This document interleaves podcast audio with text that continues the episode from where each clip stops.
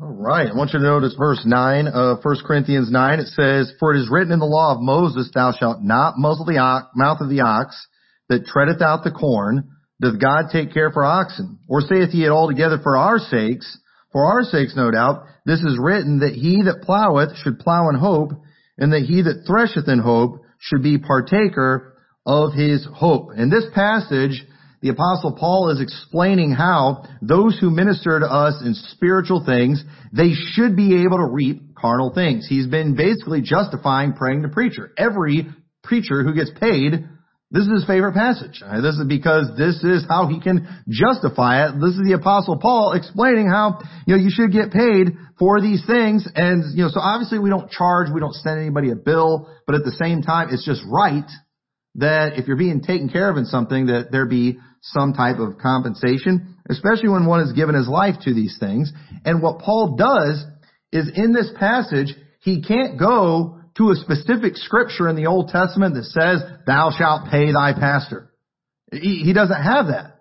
So what he does is he goes back to a passage about not muzzling the mouth of the ox that treadeth out the corn. If an ox is out plowing a field he might get hungry while he's out work, or not even plowing a field, but just, you know, uh, uh, working in that field. There's a good chance he's going to get hungry while he's doing that work. And if there's some corn or something growing there that he could eat, he's going to reach his mouth over and grab some and eat it. And God's saying, don't go muzzling in that ox where it can't eat anything. If it's doing the work for you, if it's helping you, you should feed that ox.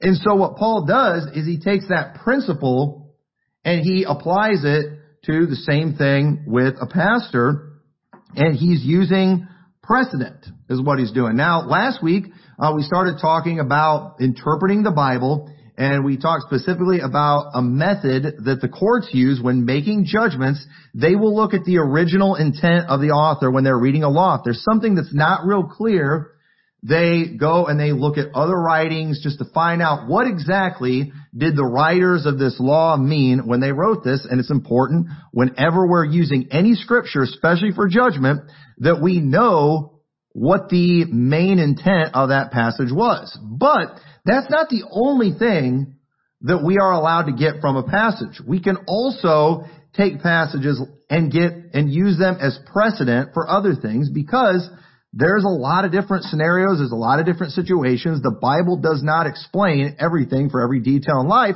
but there's always a principle you can find somewhere in the scriptures. But we, and so we want to make sure that we, um, whenever we use scripture as precedent, that we are doing it accurately.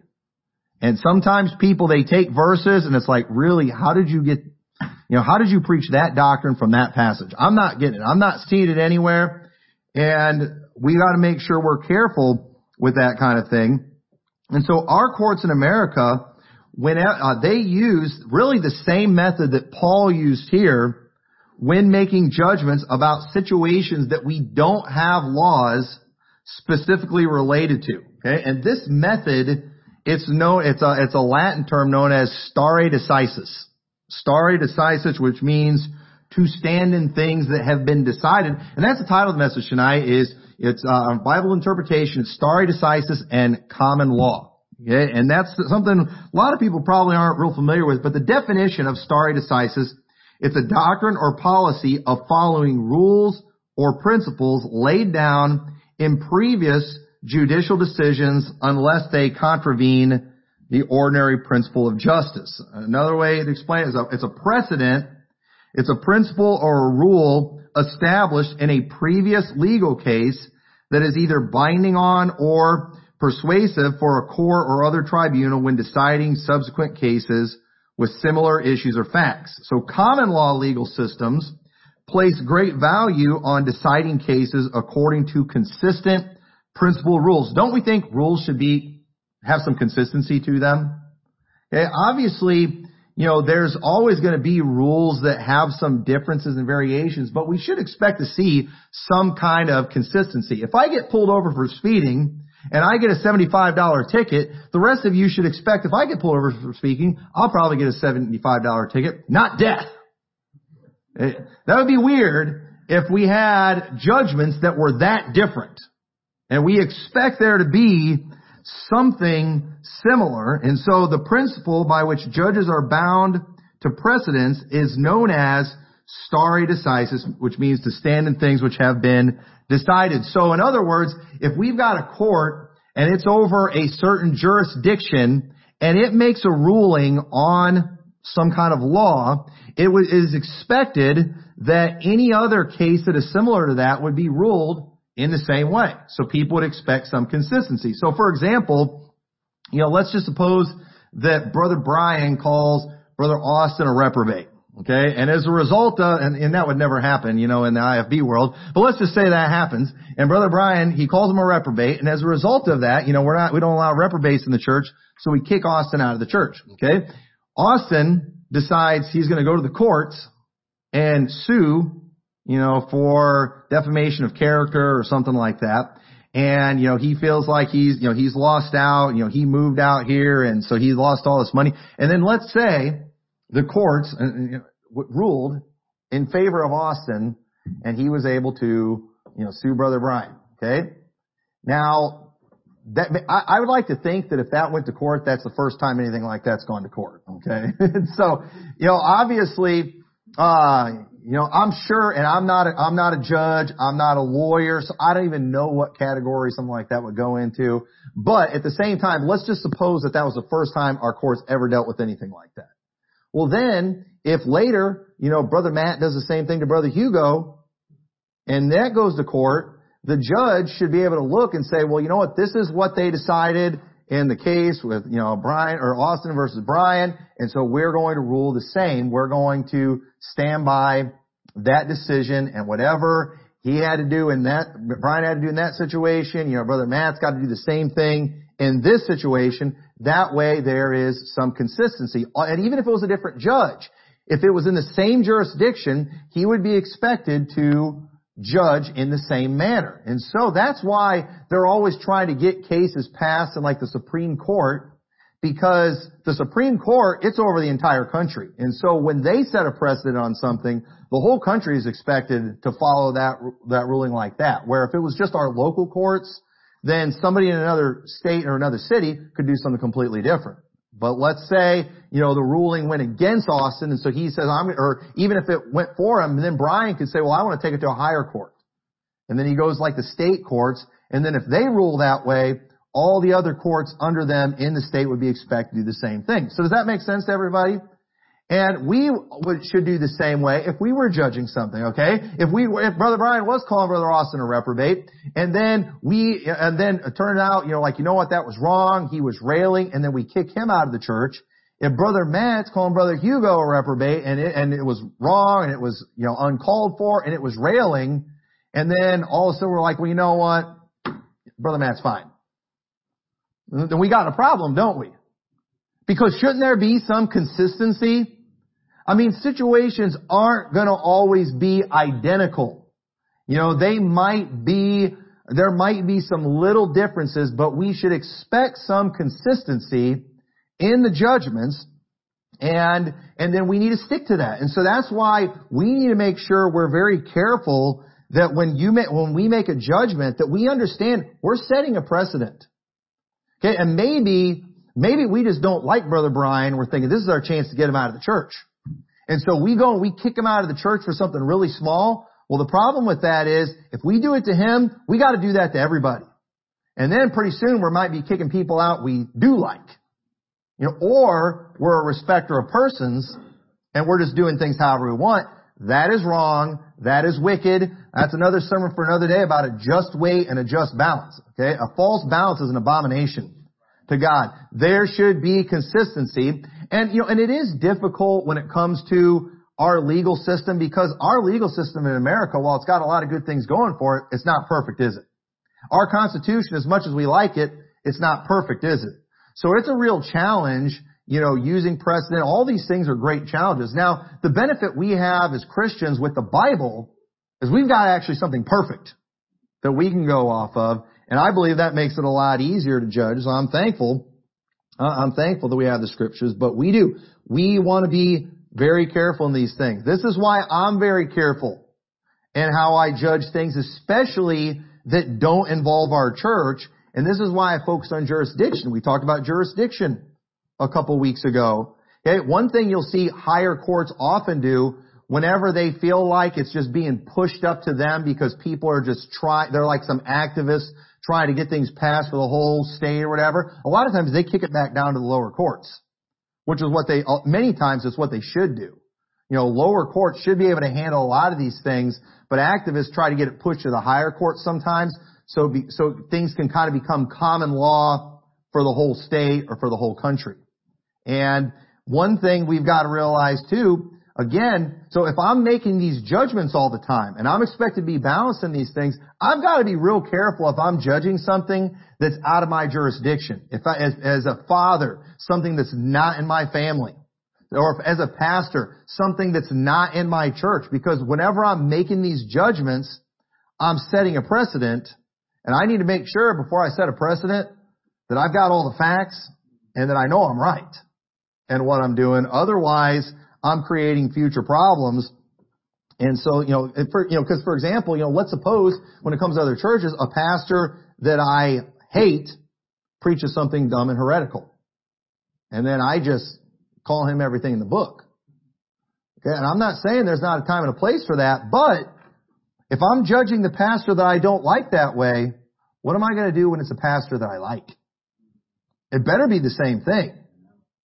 So keep these things in mind when it comes to making judgments. And so a lot of times it's just like, well, you know what?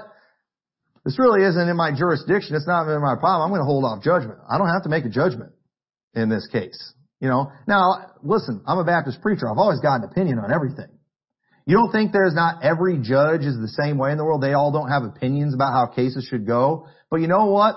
Even our worldly judges, they're often quiet about these things unless they're, unless they're an activist judge because they understand, you know, it's not their place, it's not their decision, and, you know, they're, they're glad to stay out of it because they could end up creating problems for themselves later. If they're running their mouth about something before it's even been brought to them, it could often be used against them in a case because of the fact that they've already spoken on these things and now they kind of have to judge it this way and they can kind of say the judge is going to be biased that situation. And, I, don't, I don't want to get too much into a lot of the court things. I've been doing a lot of study on this stuff and I, I find it very interesting. I enjoy it, but I don't, I don't want to bore you all to tears with that type of thing. But, you know, we should judge everyone the same. We should not, everybody hates an inconsistent judge. Everybody hates them. And that's why people that are very harsh in their judgment often get hammered because a lot of people that are harsh in their judgment are respecters of persons. You know, one guy does something that they don't like, they're all over him, but when the guy that he does like does something, then they sweep it under the rug. You gotta watch out for that. Otherwise nobody's gonna trust you. So, uh, whenever somebody is making a judgment against someone else, they should have scriptural basis, but the scripture has to be used properly. So how do we know we're doing this right? So for one, we look for a law or a similar case and compare it to our situation. That's what Paul did. You know, that's what Paul did when he went back to that Old Testament passage about muzzling the ox. He compared it. He's like, hey, if God cares for oxen, if God thinks an ox ought to get to eat from, you know, the fruit of the owner when he's doing the work for him, for sure God cares about the pastor. He also, um, go ahead and go back to 1 Corinthians 9. Notice in verse 7. He says, who goeth a warfare any time at his own charges. Who planteth a vineyard and eateth not the fruit thereof? Or who feedeth the flock and eateth not the milk of the flock? He's saying, hey, farmers, they're eating off what's coming in. You know, guys who are soldiers who go off to warfare, they don't have to, you know, they're, they're taken care of. They're compensated for what they do. If we're compensating all these different people, then surely the pastor should be compensated too. We see in verse 14, um, he said, uh, or on verse, uh, what, what verse? Oh, verse 12. If others be partakers of this power over you, of being able to charge you, like your plumber, do you not get a bill from your plumber when he comes and does some work for you? When you do, it when you go to a mechanic and he does some work for you, does he not send you a bill? And are you not expected to pay that? So if others are using the same power of serving you and charging you for it, well then surely We can. But he said, nevertheless, we have not used this power, but suffer all things that we should not hinder the gospel of Christ. If I've got to send bills to everybody for, you know, helping them spiritually, a lot of people just probably aren't going to want any help.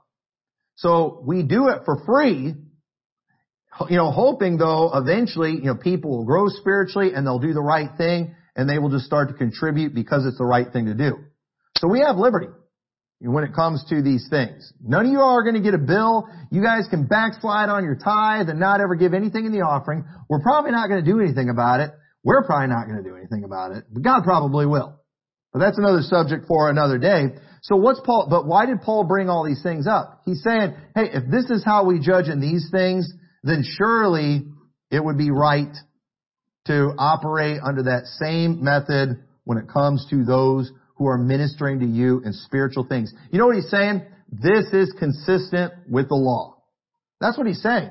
This is not a situation that is spelled out in the law, but this is something that is consistent with the law. So whenever we're making a judgment on anything, whether we're wanting to just, you know, cream somebody or whether we're just trying to figure out what we're supposed to do, we ought to look for a law or a similar case in the Bible, compare it to our situation, and say, is this a measure that we should use in this particular case? Obviously, the death penalty is in the Bible. Y'all understand that the death penalty is in the Bible, but if somebody accidentally runs into your car in the parking lot, do we need to put them to death? It, does, does that go along with anything that we see in the scriptures? No, we have laws about restitution and things in the Bible, about making things right. We have laws like that. We're going to go off one of those laws. We're not going to go off how you handle murderers. We're not, we're not going to use that. There's, there's no similarity there. Do you understand that? But there is a death penalty in the Bible. They did me wrong. Wages of sin is death. I mean, you know, that, is that how we're going to do this kind of thing? That would be wrong. That would be very inconsistent. You know, we have, and why are people like this too? Folks, the liberals, they need this message really bad. Because it's the liberals too, all sins are the same. Well, no, all sin makes you a sinner. But some sins, you get beaten with few stripes, some with many stripes. That's, we see that in the Bible. So we're gonna, we're gonna use these laws and we're gonna look for some consistency. You know, one other thing you need to do when trying to figure out how to judge is find out if it's even your jurisdiction. Listen, when you're having, you know, problems in your home and in your family, or somebody else is having problems in their home and their family, listen, you don't have to make a judgment. I'm just going to tell you right now, you would do well to just hold off on making judgment in a lot of things. You know, watch out. Listen, some of y'all, you're going to go, you go out there and you're going to beat your chest about all the things you're going to make your wife do whenever you get a wife. Watch it. Somebody might hold you to that. It's going to be a lot different when you actually have a flesh and blood woman there that has a will. You know, those of you that are going to have these kids that are just perfect. You see other people's kids doing stuff and you make all these judgments and you make all these proclamations about things that are never going to happen. You don't have to do that. You know what? You're allowed to just shut up and say, you know, this is, I'm just thankful this isn't my problem. And you know what you do? You watch and you learn and you see what people do and, and have all the opinions you want. But be careful making those judgments. You'll find out these things are even your jurisdiction because whatever judgment you make, you're going to expect, be expected to be consistent with that the rest of your life. So watch out for that. Also, you know, we need to make a judgment that is similar to the one made in the case that we're using as precedent. And I'm not talking about in our legal system in the world. I'm talking about in the Bible. It needs to be consistent with what we see in the Bible. So let's take a few scenarios of things that could happen today. And, and there's so many examples we could do. We could, we could have a lot of fun with this, but I'm going to try to keep some of this short.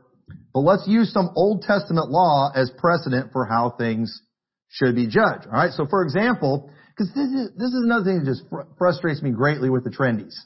Okay, we were talking about that this afternoon. The trendies, you have to have a Bible verse spelled out for them, or you can't get them to do anything. And because we don't have a verse that says, "Thou shalt use the King James Bible," they don't want to use the King James Bible, and they get mad at us for preaching against those who don't use the King James Bible. But it's like, wait a minute. Like, yeah, there's no verse that says you have to have a King James Bible, but there's verses that talk about how God was going to preserve His Word, about how every jot and tittle is important, about how you shouldn't add to or take away. So when we see all these things that the Bible tells us, that I easily conclude that there is a perfect Bible out there somewhere, and it is our judgment that it's this King James Bible. I haven't had the tre- I haven't seen the trendies offer up anything as a case for perfection. I have not heard any trendy get up and say, right here in my ESV is where God has kept his promise. Hey, as soon as they find one they feel meets all the criteria of what God said he was going to preserve, then I'll, I'll listen to their argument. But they just want to say they're all messed up. Well, that goes against what I'm reading in my King James Bible and even some of their Bibles. So I'm not, you know, you don't have to always have a verse that just spells these things out. You know, they'll say, you know, you can't show me a verse in the Bible where it says, you know, I can't wear skinny jeans. And it's like, but how about be not conformed to this world? Oh, you know, that looked one way back then. I, I, yeah, I get that. That changes throughout time, but the principle never changes. Okay? Women are still not to wear that which pertaineth unto a man, neither shall a man put on a woman's garments. It's still a sin to be effeminate. If you're a man.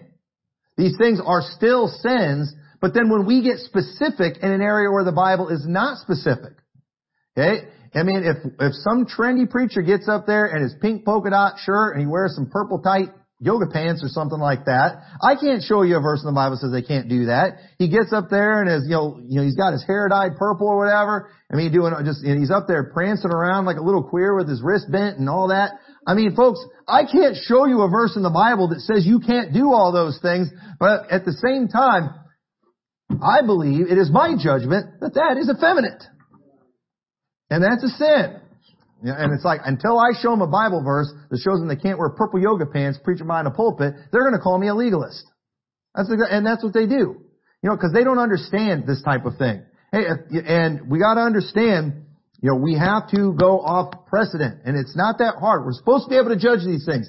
God expects us to be able to make judgments and be accurate. So let's suppose though today though, I accidentally kill somebody in a car wreck. Okay? And maybe it's because of something on my car malfunctioning. Now what do we do? Okay, because I mean, there's nothing in the Bible that can help us, right? Because there weren't any cars in the Bible. So now I, we can't make any judgment biblically because this was an accident involving a car and there's no cars in the Bible. So do we just give up and then now we just go to the worldly court system? We gotta have the world help us out in this? No, I actually think the Bible can help us out in this. Because let's suppose too, my car, something malfunctioned on my car, but it was something that had happened many times before. I knew this car had a problem. I don't know how many of you remember that situation. This was several years ago with a, I forgot their name, with a pastor's family where on, on the back of a semi, one of the metal bars was loose and hanging, it fell off and it went under the car of this pastor's family and six of their kids died in, in this car wreck, and the parents were the only ones that survived. It was a horrible, horrible situation. But uh, George Ryan, uh, who ended up being our governor, he was Secretary of State then, and I don't remember all that happened, but this this truck was never supposed to be on the road. It was something, and you know, uh, he ended up. That was one of the things he ended up going to jail for, I guess. But it was one of these things where this vehicle was clearly a danger to be driving and they were driving it anyway. And so they, the, they were held accountable for that as they should have been. And you know, that actually lines up with what the Bible says because in Deuteronomy 22, 8, we see when thou buildest a new house, then thou shalt make a battlement for thy roof, that thou shalt bring not blood upon thine house if any man fall from this. You know what the Bible's teaching right here? That we should have common sense safety precautions. Oh no, that's only about battlements on the roof. Now, was, don't we expect when we go into certain structures there to be some kind of safety? I mean, if, if, if, if there's no, if we only have to have a Bible verse or a law has to be written for all these things, then why couldn't we build a skyscraper and then just put a door on the wall that just drops off to nothing? Okay, now, if, if, if ever anybody ever built a skyscraper and did something like that, somebody got killed, you know what? They'd get sued. Because that's really stupid. To do something like that, that could easily get somebody killed. That's just common sense. Uh, you can't show me a verse in the Bible where it says you can't build a skyscraper and have a door just going to nowhere. No, I think I can. I think we can see in the Bible, God was trying to teach his people, hey, have some common sense, be careful with things, have some safety measures. We see in Exodus 21, 28, if an ox gore a man or a woman, that they die, then the ox shall surely be stoned and his flesh shall not be eaten, but the owner of the ox shall be quit. But if the ox were wont to push with his horn in time past, and hath been testified to his owner that he hath not kept him in, but he hath killed a man or woman, the ox shall be stoned, and the owner uh, also shall be put to death. So if there's an accident with an ox and it kills somebody, if it was something that this ox was known for and you didn't take proper precautions and somebody got killed, you are responsible. And so if I'm out driving around in a vehicle that's falling apart, that the brakes only work half the time that you push on them, and then I go and I get somebody killed and I like my brakes malfunction, you know what? If they find out I was driving around in a vehicle that I knew wasn't safe, I should be held accountable. And that's based on the scriptures. I knew this was a danger. I knew taking that car out could possibly get me or somebody else killed and I did it anyway. I should be responsible. See, that's using precedent. Is, is that, would that judgment not be consistent with what we see in the scriptures? Okay, now it's, it's different if it, it had never happened before. If I'm just leaving tonight and I'm flying up to a stoplight and all of a sudden my brakes just don't work at all, I go fly through there and I kill somebody, you know, I mean, that's an accident. Sometimes things happen. You know, sometimes things happen, but if that had happened a whole bunch of times and I still was out there driving it, I never got it checked, then I should be held accountable. That, that would be the right thing to do. So we see scriptures that can help us. You know, we see from Deuteronomy 22:8, we should take certain safety precautions. You know, we can, we can learn from, I think it's Deuteronomy 22:5, that men and women should dress different. Eh, and, you know, what a woman's garment was and what a man's garment was back then, it really I mean, it, it, doesn't matter. Did that only apply to what they wore back then, or does it apply to what we wear today too? I think it applies throughout time, throughout all cultures, that there should be distinct differences in how men dress and how women dress. And it is abomination when we try to uh, blur those lines. We also, so, uh, you know, ba- you know, so the thing is, like I said, if that happened, if somebody got in a car wreck and killed somebody and it was because of a malfunction, you better believe our police are going to be asking, have you been having this problem before? They're going to ask questions about that. They're going to be looking for records on your vehicle. They're going to be looking to see, you better believe somebody's going to be checking up on you to see if you were negligent in any way. That is going to happen and that's the right thing to do because somebody died. This is a big deal. We don't just, ah, it's no big deal, accident. No, it's, it's a big deal so we would ask a lot of questions to try to figure out these things. And so, uh, let's look at several cases though too, that people often use as precedent to justify their actions and see if this principle of stare decisis would even apply in these situations. Okay? Cause I'm amazed sometimes at things that people bring up and they use as biblical, biblical precedent for just dumb stuff. And I'm just like, are you kidding me? You're really using that? We've talked about this one before, but how about for Christians getting involved in politics? Okay. Now, I'm not against Christians getting involved in politics.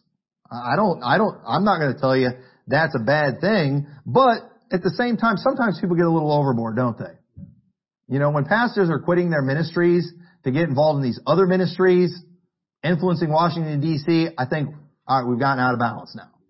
I think, I think you got a little too involved there. I think you were, what you were doing, pastoring your church was more important than what you're trying to do now. Now that's, that's my opinion. That's what I think. But one of the things that, and, and, and folks, it, it does. I get, I get frustrated sometimes when, uh, churches bring in a lot of these politicians and let them speak. I got a huge problem with that. I remember when our former governor, Bruce Rauner, who was a Republican, but a pro-abortion Republican. I saw him speaking at a Baptist church that I know. I thought, really, you're gonna, you're gonna get up and honor this guy and let him speak in your church? What, what on earth? This, this is terrible. We see this type of thing going on all the time. And then when you bring this up and you tell these people, hey, you're out of line, you know what they always bring up? Well, the apostle Paul and John the Baptist got involved in politics. Isn't that what they always, I, I have heard many people bring that up The apostle Paul and John the Baptist, you better believe they got involved in politics. And it's true. In Matthew 14 verse 3 it says, For Herod had laid hold on John and bound him and put him in prison for Herodias' sake, his brother Philip's wife. For John said unto him, It is not lawful for thee to have her. So you know what John the Baptist was doing? Yeah, he was getting involved in politics and he was calling out the king, wasn't he? Yeah. And he got thrown in prison for it too. And you know what? He got his head cut off for it too. That's true. So if you want to get up, you want to speak out against politicians, if you want to, if you get an opportunity to get set before a leader and you want to preach to him and let him have it, hey, you got biblical precedent, buddy. Absolutely. The apostle Paul, and we're not going to go into all the examples, he often stood before leaders too, but was he campaigning with them and getting his picture taken with them? Or was he standing before them on trial? Was he standing before them in chains? Often to be thrown in prison for what he said. Now, can somebody tell me how what John the Baptist and Paul, how they got involved in politics, what that has to do, how, you know, you, you know, you now are on the same level as the Apostle Paul because you went and were allowed to greet Donald Trump when he came and spoke in your state and you got to ride in his limo with him. It, now, if you want to justify that through the Bible somehow, that's fine, but please don't use John the Baptist. Because I do believe that just as, I think Trump is more of an adulterer than Herod was. We only see him, you know, having, just being married to somebody that was his brother's. I don't even know for sure that was his second wife.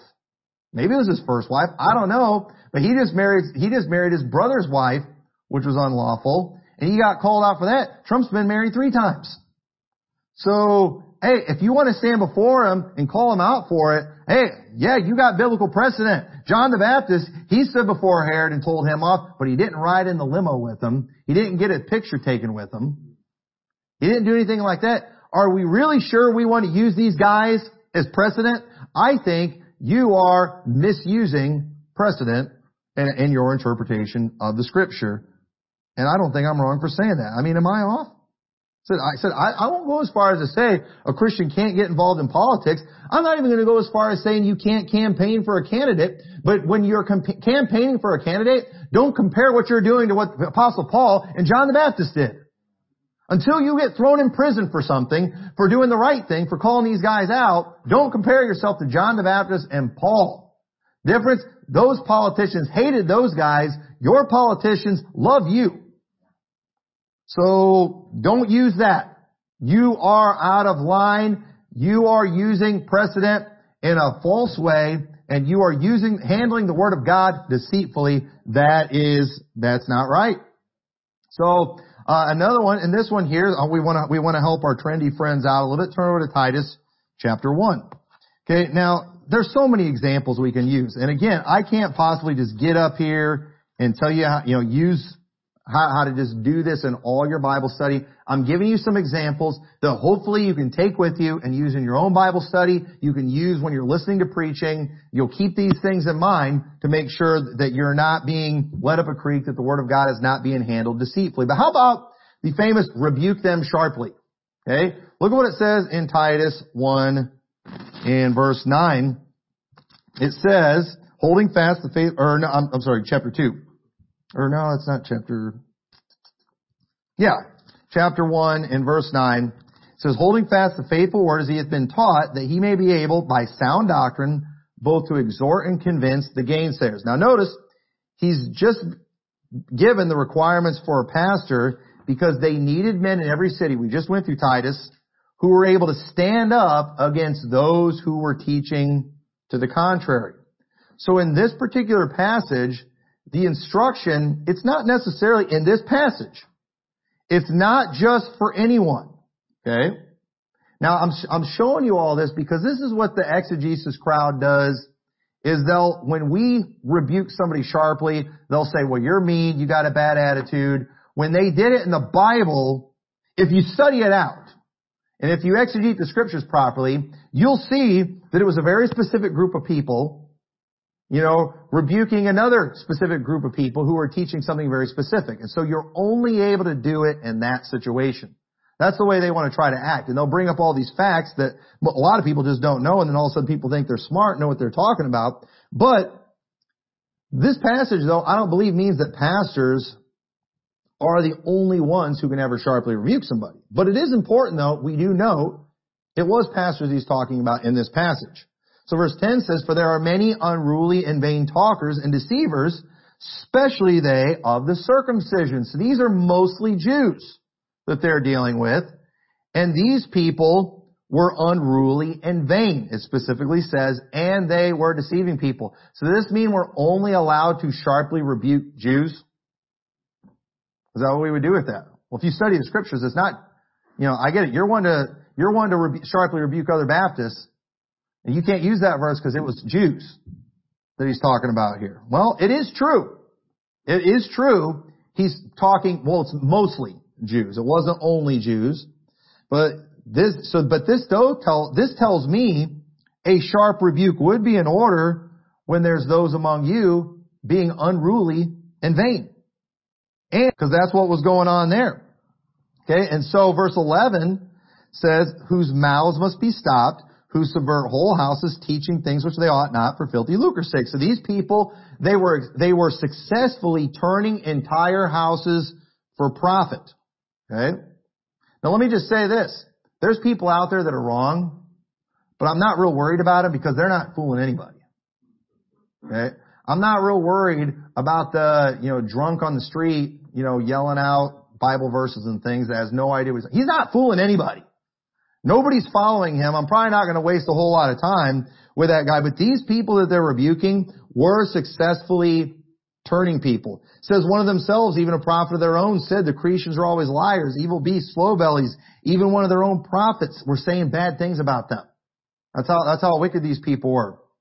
He said, this witness is true, wherefore rebuke them sharply that they may be sound in the faith, not giving heed to Jewish fables and commandments of men that turn from the truth. So again, notice what they were teaching here was Jewish fables.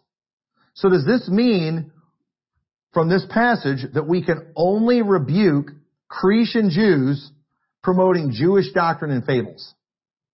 Okay. Now, is it not important that we know that this is what was going on in this passage?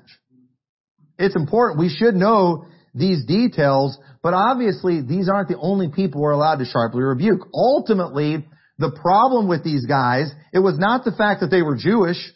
It wasn't even the fact too that they're talking about Jewish fables, but it was the fact that they were turning people from the truth. That was the problem. People who did have the truth were now being turned from the truth because of what these guys were teaching. In this case, it just happened to be Jewish fables. So does that mean now I can't rebuke a Calvinist if he's turning people in our church to Calvinism? You know, I'm going to rebuke him. If somebody starts promoting Calvinism in this church, you better believe we're going to rebuke them sharply. Oh no, you can't do that. In the Bible, it was Jewish fables. But the thing is, you are turning people from the truth with Calvinism. And so, if turning people from the truth with Jewish fables requires a sharp rebuke, I think it's safe to say, if we're going to judge consistently, that turning people from the truth with any false doctrine deserves a sharp rebuke, doesn't it? So we're going to use that precedent. Because did, did, did, the apostle Paul then, after he got done with this say, also remember, sharply, here's a list of things you're allowed to sharply rebuke people for. And then give a list. No, he didn't need to give a list. He shouldn't have to give a list because, you know, the truth is, there's a lot of false doctrines out there. And all of a sudden, this would have become a really big book.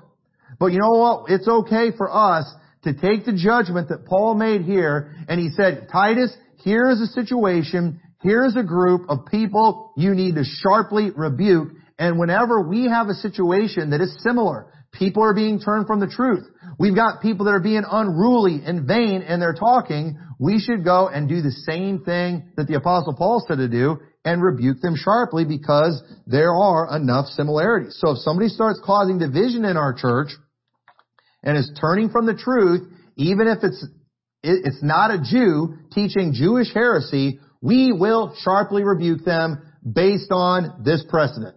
Does that make sense? Yeah. Pastor Trendy in his skinny jeans is right. This wasn't, this was a Jew. These were mainly Jewish people promoting Jewish fables, but we're going to use the principle from that and we're going to sharply rebuke anybody that's causing division in our church and that's turning people from the truth. It's okay for us to do that. Turn over to Romans chapter 16. So how about uh, mark them? That's another verse we like to use. Mark 16 verse 17. Now this one here, uh, he, he doesn't go into a whole lot of spe- specifics.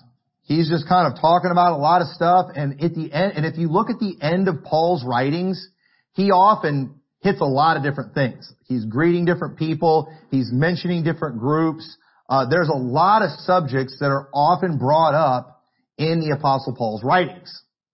And so when we go to Romans 16 verse 17, you know, we don't know a whole lot about what he was specifically talking about when he said, mark them. So what do we, you know, that's an example though. We can take the facts that he does give, but we can also look at other scriptures that he brought up and we can find out probably what his intent was. That's where we use, we can use original intent. But let's go and read this passage. It says, Now I beseech you, brethren, mark them which cause divisions and offenses contrary to the doctrine which ye have learned, and avoid them. For they are such, serve not our Lord Jesus Christ, but their own belly, and by good words and fair speeches deceive the hearts of the simple. Now, there's not a whole lot of specifics in here about what the fair words and fair speeches were. There's not a lot of specifics when it comes to the doctrine and things like that. So, you know, do we just kind of throw this verse out because we don't have a whole lot to go on? No. Basically, we, we are allowed to mark those which are, who are causing division.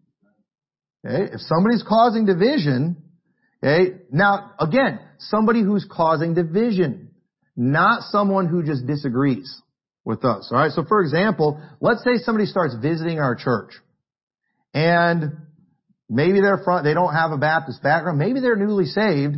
And then, you know, one of you, uh, they, they invite, you know, they get to know you and they invite you over to their house. And while you're at their house, you notice they have an NIV Bible on their bookshelf. And maybe you just can't handle that. You're just like, you know, I need to say something to these people. You're like, hey, uh, I noticed you have an NIV Bible on your bookshelf. You know our church is King James only, right? And they're like, well, you know, I know your church is King James only, but you know, I, I'm not real sure. I, I think it's easier reading the NIV. You know, I, I bring my King James Bible to church, but I read the NIV. Now, we would all agree that's not a good idea. That, that's wrong. That's not the position of our church. I think you ought to always use the King James Bible. Okay, but now let me ask you, should you then come to church that next Sunday and tattle on me and then we mark them? So you know what? We've got somebody in this church. They're not in agreement with us on the King James issue. Well, here's the thing. Are they causing division on that? You know, people, when they get saved, they're just not automatically downloaded with all the accurate doctrine. Do you know it takes some people a long time to come around on certain things? You know, some people are just kind of slow learners. Now, it said it's different. If they're going around telling people in the church, hey, you know, I think you ought to read an NIV instead of a King James. I think it's easier to understand. Then we have a problem because they're causing division. You know, if, I, if one of you all, all of a sudden I see you guys, find out you guys are reading NIVs that I feel should know better. You've been here a long time. Hey, why are you doing that? Hey, well, our visitor that started coming, you know, brother so and so, you know, he thinks it's easier. And I find out they're telling you all this stuff. Then you know what we might have to do? You know, first I'm going to go talk to them. I'm going to go deal with them. But if they're not, if they're not willing to shut up about these things and stop causing division, then we might need to get up and mark them. But again, if you just find out they think differently, just by chance, eh, that's not them causing division. So, you know, that's not necessarily an appropriate time. And you can say, mark them, mark them. All your Bible says mark them. But wait, are they causing division? That's what it said to do that for. Not just everybody that's wrong, because you know what? We're all wrong on something. We're all wrong on something. You know, I'm sure everybody in here, there's something that we teach in this church that you're just not completely sold on. And if that's you, you know what? That's fine as long as you're not causing division. We're not going to throw you out of the church if you don't agree with us completely on certain things. If you don't believe, you know, it's, it's one thing if it's a salvation issue, but if you don't, if you're not completely sold on the whole eschatology thing, you know, we're not going to throw you out of the church for that just because you don't completely agree with that unless you're causing division.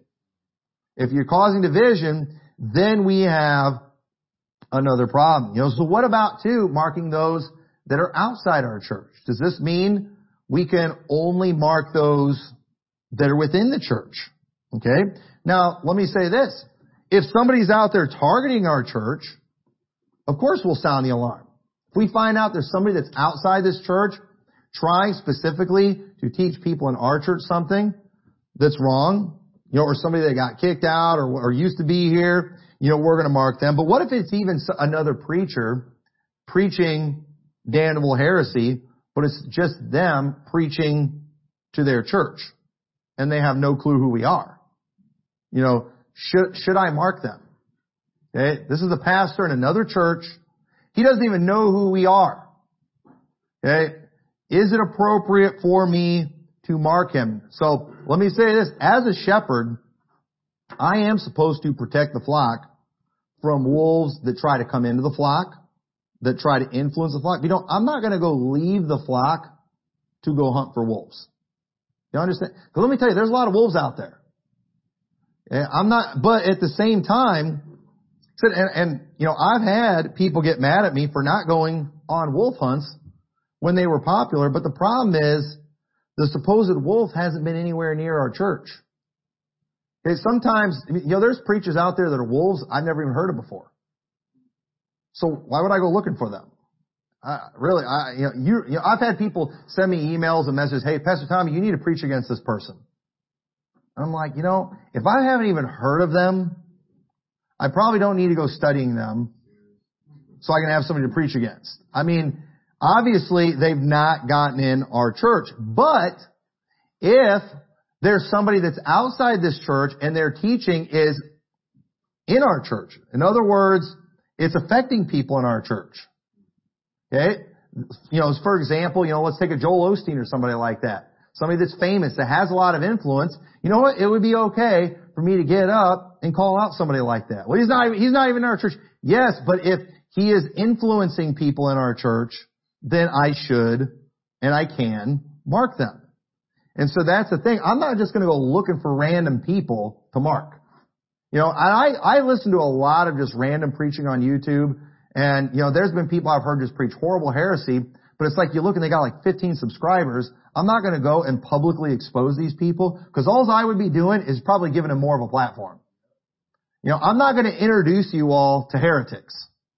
It's like, anybody ever heard of this preacher? I'm going to expose them tonight.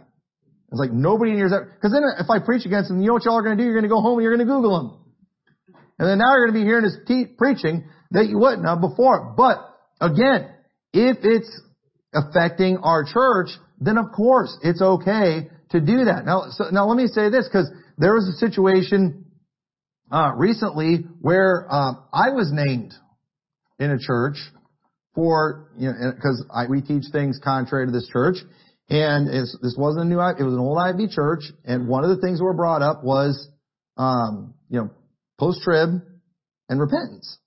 Now, people in this church were sharing my stuff, and the pastor in that church does not agree with this and does not like it. You know what? He had every right to get up and name in that situation. Now, when I saw that, you know, I, I had to send him a text because I, I like this pastor. I was like, hey, you know, you had every right to call me, you know, mention your people, me, because yeah, I do preach post-trib, but at the same time, he mentioned repentance too, and I'm like, hey, we're on the same page with repentance. I took issue with that one. And, and you know, and he apologized and he even made it right with his church, uh, and let him know. But at the same time, if I'm teaching, now, I've never targeted this church. I've never tried to, you know, get their people my information, but it's out there and it was being shared. He didn't have a right to get up and say, hey, Tommy McMurtry, he teaches things contrary to our church, and you know what? You all don't need to be sharing his stuff in this church. A pastor has a right to do that. Y'all understand that? And, and if he would just stopped at the post-trib, I, I think that'd have been fine. But at the same time, he had, he had every right to do that because my preaching was causing division. Now, here's the thing. I've been marked. If people in that church continue to share my stuff, you know who we should go after? The people in his church. And if we mark somebody, and I gotta get up and I gotta preach a sermon, you know, slamming some guy that's a false prophet, you know, we're marking them. That's okay. That's biblical. But let me tell you something. If I do, if I have to get up here and mark somebody and say, this is a devil, this is a heretic, we do not agree with this, this is contrary, his teaching is influencing our church, he's a bad guy, he's a reprobate, blah, blah, blah, blah, blah. Once I do that, just understand, if you all keep sharing that stuff, I'm not preaching another sermon about him, I'm preaching a sermon about you.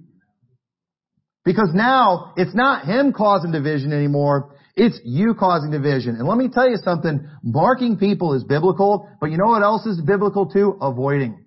We're gonna mark and avoid. You know what I, what I want to do when we mark somebody? I want to mark them and then I want to forget they exist. I don't want to keep bringing up their name. I don't want to preach about them every week. I don't want to have, if I have to do that because you all keep sharing this stuff, I'm not going to do that. I'm coming after you. We're marking you. You are now the villain. I'm not preaching a 14 sermon series against Joel Osteen. I'm preaching one sermon against him, and then I'm going to preach 13 sermons against you until we get, until we get you straightened out, because we are going to mark and avoid. And let me tell you something, there's people that we've fellowshiped with before and friends that we've, and like people, and I just, I don't ever want to mention them again. When we throw something, I don't play with my trash. You throw it in the trash and you forget it. And I could start bringing up some names right now, but then I'd be breaking my own rule. I'm thinking of some crazy people right now. There's always one to pop their head up and do weird stuff. and some of y'all, you know, you know, you know, you know what I'm thinking. I, I don't, I don't want to bring that up. I don't want to name that. I don't want to pull the trash out of the trash and yet it still stinks. It's still gross. No, we've thrown it in there and, and, and some of those people like that I'm thinking of right now, if you're still being influenced by them, he's not the problem. You're the problem. Mark and avoid. That's what we, that's what we've got to get a hold of. That's what we've got to do. And so, cause a, and a shepherd should protect the flock from wolves that try to come into the flock. But at the same time, you know, I'm going to stay focused on our flock. And if, if there's somebody out there that's preaching some heresy and it has zero impact on our church, I'm not really worried about it. I'm not going to go searching YouTube tomorrow, go looking for a bunch of sermons to see, all right, I'm going to see if I can find somebody who preached heresy this week. And I'm going to expose them. Got all these people, because think, I mean, think about it. There's always been a lot of heretics, but you know, there's a lot more on the internet now that everybody's using, you know, Facebook Live and YouTube and stuff and live streaming their services. A lot more heretics are online right now. I don't have time to go looking for all of them. I, I, I don't have time. I don't want to, but at the same time, if one shows up, you know, we will. And just folks, just mark it down, right? This needs to be the policy. And I've had people I've named multiple times before, and I, I just, I need to move on from that. But when we name somebody here, when we mark them, we need to mark them, we need to make it clear, and then that needs to be the end of it. And if you're still sharing their stuff after that, you know, your name's next. You know, and you might really like that message I preached you know, cause, you know, there's, there's bad people out there you might enjoy, but I, I'm telling you, there's some, there's some Ruckmanites I probably talked about too much. You know what? We know who they are. We know their names. I don't think, I don't expect people to be sharing their stuff. And if y'all are sharing, y'all find, I'll, I'll name one, alright? If I, if I find y'all out there, you know, sharing Sam Gipp stuff, I'm not preaching another sermon about Sam Gipp. Y'all understand that? He's got, he's gotten way too much pulpit time. I'm preaching against you. Cause it's not Sam Gipp causing division anymore. Not, not, not anymore. It's you. You're the problem. You know what I want to do with people like him? I want to avoid them. I, I'm not going to go watch all his sermons look, looking for the next heresy. I know he's going to preach heresy. I know, I know that. I don't need to go listen to all of his sermons. I, I've done my part to help expose people like him. I've done my part to mark, and now it's time to avoid. I'm not going to go troll his Facebook.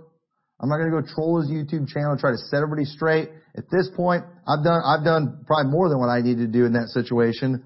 I'm going to move on and so there is, there is a time to mark somebody, even if they're not in the church. So if you're sharing John Piper material, you know, I'll preach one message on John Piper. Next message, it's on you. Once they've been marked, after that, we are going to avoid them. We've made it clear in our church that kind of junk is not acceptable. We are against it. Said, And you know what? Maybe you and, and, and, I don't listen to John Piper. I just hear his names. I really don't know much about it. But maybe for some weird reason, you get something from him when you listen to him. Maybe he's got some good doctrine somewhere. Okay? I'm not going to get up here and tell you, you're not allowed to listen to this person. I'm not going to do that.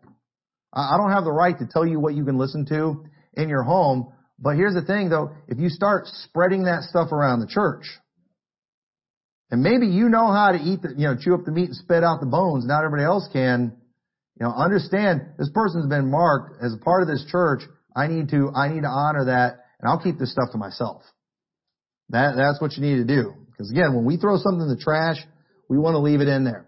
I don't want to play it, pull it out and play with it every so often. So we could go on and on with examples like this, but I would encourage you, take the time whenever you see any scripture used as a precedent. It should just be a reflex with you. Anytime I get up and I'm using a Bible verse to explain why something's wrong that's happening in politics, I'm, I'm talking about some current event in light of the Bible, you should ask yourself, was it appropriate for him to use this scripture? Is there any precedent from this at all? And is this precedent that is his interpretation of this and the judgment that he's making, is it consistent with all other judgments? Because the whole point of this stare decisis is we want society to have a certain expectation uh, when it comes to certain laws, and, and so we call that we call that common law, just things that people understand that are common, and that helps everybody kind of know how to act and know what to do. And these are, these are some good things. And, and, it, and it doesn't work perfectly in the court system out there. You know, there's, there's exceptions and things out there. But thankfully, when we're doing it, we have the advantage of measuring everything up against something perfect. And that is the law of God. And so we need to learn how to watch for these things, and I believe it will help you. So with that, let's pray. Dear Lord, so much for your word, dear God, and I pray you'll help us to uh, be diligent when it comes to our judgment. Help us to take the time to study these things out and try to make our judgments according to your word. Help us to be consistent. Help us not to be a respecter of persons. In your name we pray. Amen.